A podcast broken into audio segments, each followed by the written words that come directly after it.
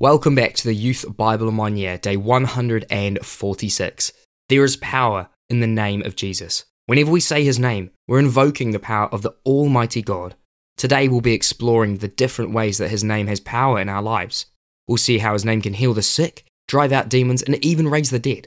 We'll also see how his name can give us strength in our times of need and comfort in our times of sadness. So let's talk about the power of the name of Jesus. Aged 33, Barbara Clapham came to live in London. She decided she was going to look for a church. One Sunday morning, she arrived at HTB. The young woman who was welcoming people at the door smiled at her and asked her name. Because of that smile, Barbara came back the following week. When she walked in the next Sunday, the same person said, Hello, Barbara. Because the person on the door remembered her name, she decided she was going to come back every Sunday. That was in 1947. From then on, Barbara came almost every Sunday until she died, soon after celebrating her 100th birthday. She made a huge impact on the life of HTB, including running the finances of the church for many years. I wonder whether the young woman on the door had any idea of the difference she made by remembering Barbara's name. There is great power in a name. Names are significant. This is true today, but it was even more so in the Hebrew culture we read about in the Bible. A Hebrew name is no mere label. The name of the Lord reveals who he is. From Psalm 68 Sing to God, sing in praise of his name. Extol him who rides on the clouds. Rejoice before him. His name is the Lord. A father to the fatherless, a defender of widows, is God in his holy dwelling. God sets the lonely in families. He leads out the prisoners with singing. Praise the name of the Lord. David urges, Sing to God, sing praise to his name, extol him who rides on the clouds. His name is the Lord. God reveals himself through his name. He gave his name to Moses, I am who I am, when he came to liberate his people from slavery in Egypt. Likewise, in this psalm, we see that the God who bears this name has particular concern for the marginalized in society. God is a father to the fatherless and a defender of widows. God sets the lonely in family. God makes homes for the homeless. He leads forth the prisoners with singing. One of the ways to honor the name of the Lord is to love and serve the marginalized, widows and orphans, the lonely, the homeless, and those in prison. Lord, I praise your holy name. May your name be honored in my life as I love and serve the marginalized in society. New Testament from John 16 and 17. But very truly I tell you, it is for your good that I am going away. Unless I go away, the advocate will not come to you. But if I go, I will send him to you. But when he, the Spirit of truth, comes, he will guide you into all the truth. He will not speak on his own. He will speak only what he hears, and he will tell you what is yet to come. He will glorify me because it is from me that he will receive what he will make known to you. All that belongs to the Father is mine. That is why I said the Spirit will receive from me what he will make known to you. Very truly I tell you, you will weep and mourn while the world rejoices. You will grieve, but your grief will turn to joy. A woman giving birth to a child has pain because her time has come. But when her baby is born, she forgets the anguish because of her joy that a child is born into the world. So with you, now is your time of grief. But I will see you again, and you will rejoice, and no one will take away your joy. In that day you will no longer ask me anything. Very truly I tell you, my Father will give you whatever you ask in my name. Until now, you have not asked for anything in my name. Ask and you will receive, and your joy will be complete. I have told you these things so that in me you may have peace. In this world you will have trouble, but take heart, I have overcome the world. After Jesus said this, he looked towards the heavens and prayed, Father, the hour has come. Glorify your Son, that your Son may glorify you for you granted him authority over all people, that he might give eternal life to all those you have given him. Now this is eternal life, that they know you, the only true God, and Jesus Christ, whom you have sent. I have brought you glory on the earth by finishing the work you gave me to do. And now, Father, glorify me in your presence with the glory I had with you before the world began. Power in the name of Jesus. Do you know how much power there is in the name of Jesus? As Jesus leaves his disciples, he says to them, I tell you the truth. My Father will give you whatever you ask in my name. Until now, you've not asked for anything in my name. Ask and you will receive, and your joy will be complete. In that day, you will ask in my name. When we go to God in prayer, we do not ask in our own names, but in the name of Jesus. On our own, we have no right to ask anything, but Jesus, through the cross and resurrection, has made it possible for you to have access to God in His name. Praying in Jesus' name is about aligning yourself with Jesus. As you do this, your prayers harmonize with God's desires for your life, and you can pray that His will be done. You cannot do this on your own. You need the Holy Spirit. Jesus tells the disciples that it is to their advantage that he's going away, because unless I go away, the counselor, the friend, will not come to you. But if I go, I will send him to you. Jesus could only be in one place at a time. Now, by his Spirit, he can be with you and me as our friend and helper all the time, everywhere we go.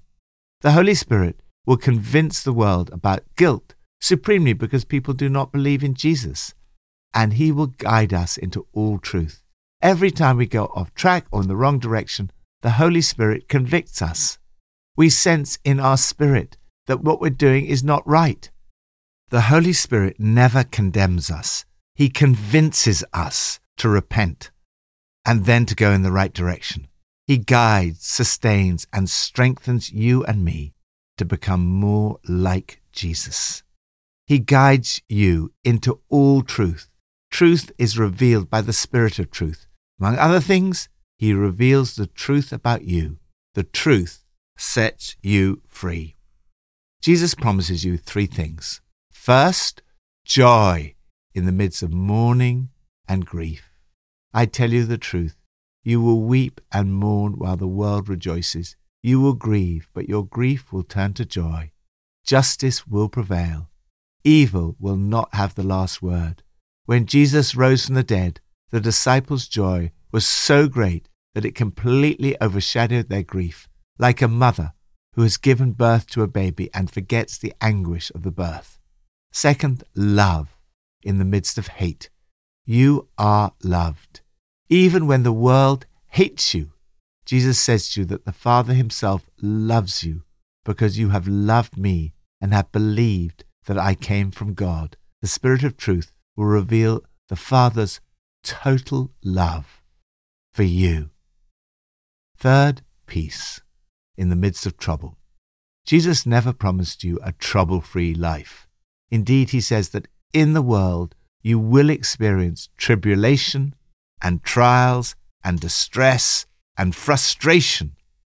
But he promises you perfect peace and confidence in the midst of these trials, because he has overcome the world. I have deprived it of power to harm you and have conquered it for you. The most important gift that you receive from the Holy Spirit is a relationship with God. In this prayer, Jesus highlights this as the true heart and definition of eternal life. This is eternal life, that they know you, the only true God, and Jesus Christ, whom you have sent. This amazing description of eternal life is surrounded by Jesus' prayer that God's name would be glorified. Everything Jesus did while he was here on earth and our relationship with the Father through Jesus are all ultimately to the glory of God's name. Lord, I can never thank you enough for the immense privilege of being able to pray in the name of Jesus. Today I pray in your name. Old Testament from 1 Samuel 17 and 18. Meanwhile, the Philistine, with his shield bearer in front of him, kept coming closer to David. He looked David over and saw that he was little more than a boy, glowing with health and handsome, and he despised him. He said to David, Am I a dog that you come at me with sticks? And the Philistine cursed David by his gods. David said to the Philistine, You come against me with sword and spear and javelin, but I come against you in the name of the Lord Almighty. All those gathered here will know that it is not by sword or spear that the Lord saves, for the battle is the Lord's. Protection in the name of the Lord. David realized that the best protection was not Saul's armor, but the name of the Lord. At first, David tried to face Goliath in Saul's armor. Then he realized, I cannot go in these because I'm not used to them. So he took the armor off. He decided to be himself. This is such a lesson in life. It's no good putting on someone else's armor. It always looks artificial and unnatural when we try and present ourselves as if we were someone else. There is great power in authenticity. Oscar Wilde said, Be yourself. Everyone else is already taken. You are at your most effective when you are being yourself. As Catherine of Siena put it, be who God meant you to be, and you will set the world on fire. David had a concern for God's name and its vindication. He said to Goliath, You come against me with sword and spear and javelin, but I come against you in the name of the Lord Almighty. He realized the limitations of human efforts. He was confident in his God, whose name alone is sufficient to strike the strongest person to the ground. He was prepared to trust in the name of the Lord in the face of enormous opposition. You may face great opposition. The world you live in can seem enormously powerful and overwhelming. You may feel weak and pathetic in contrast. But go out in God's name, realizing your limitations and yet trusting in Him to vindicate your name. Because the Lord was with David, he was successful in everything he did. David's success provoked anger and jealousy from Saul. As Joyce Meyer points out, God always puts us around someone who is like sandpaper to smooth off our rough edges, a testing that takes place before we get promoted. If you want to lead, you must first serve in circumstances that may not be ideal and learn to behave wisely. This prepares us to be greatly used by God. God gave David more success. Interestingly, because of his concern for God's name, David's name became well known but that was not his aim or intention or the focus of his life. Lord, may the churches in this country be filled again with people worshipping the name of Jesus. I pray that everything we do may be focused on seeing the name of Jesus lifted up and honored again in our society. Pippa adds. Looking at 1 Samuel chapter 18 verse 1, we see David and Jonathan's wonderful friendship. It says they became one in spirit. They were real soulmates. There is something so satisfying about deep friendships. It makes such a difference having the support of loving friends to stand with you in difficult times and to laugh with you in the good times. Friendships are something that will go on forever. In heaven there'll be no time restrictions and none of the jealousy with which David had to contend.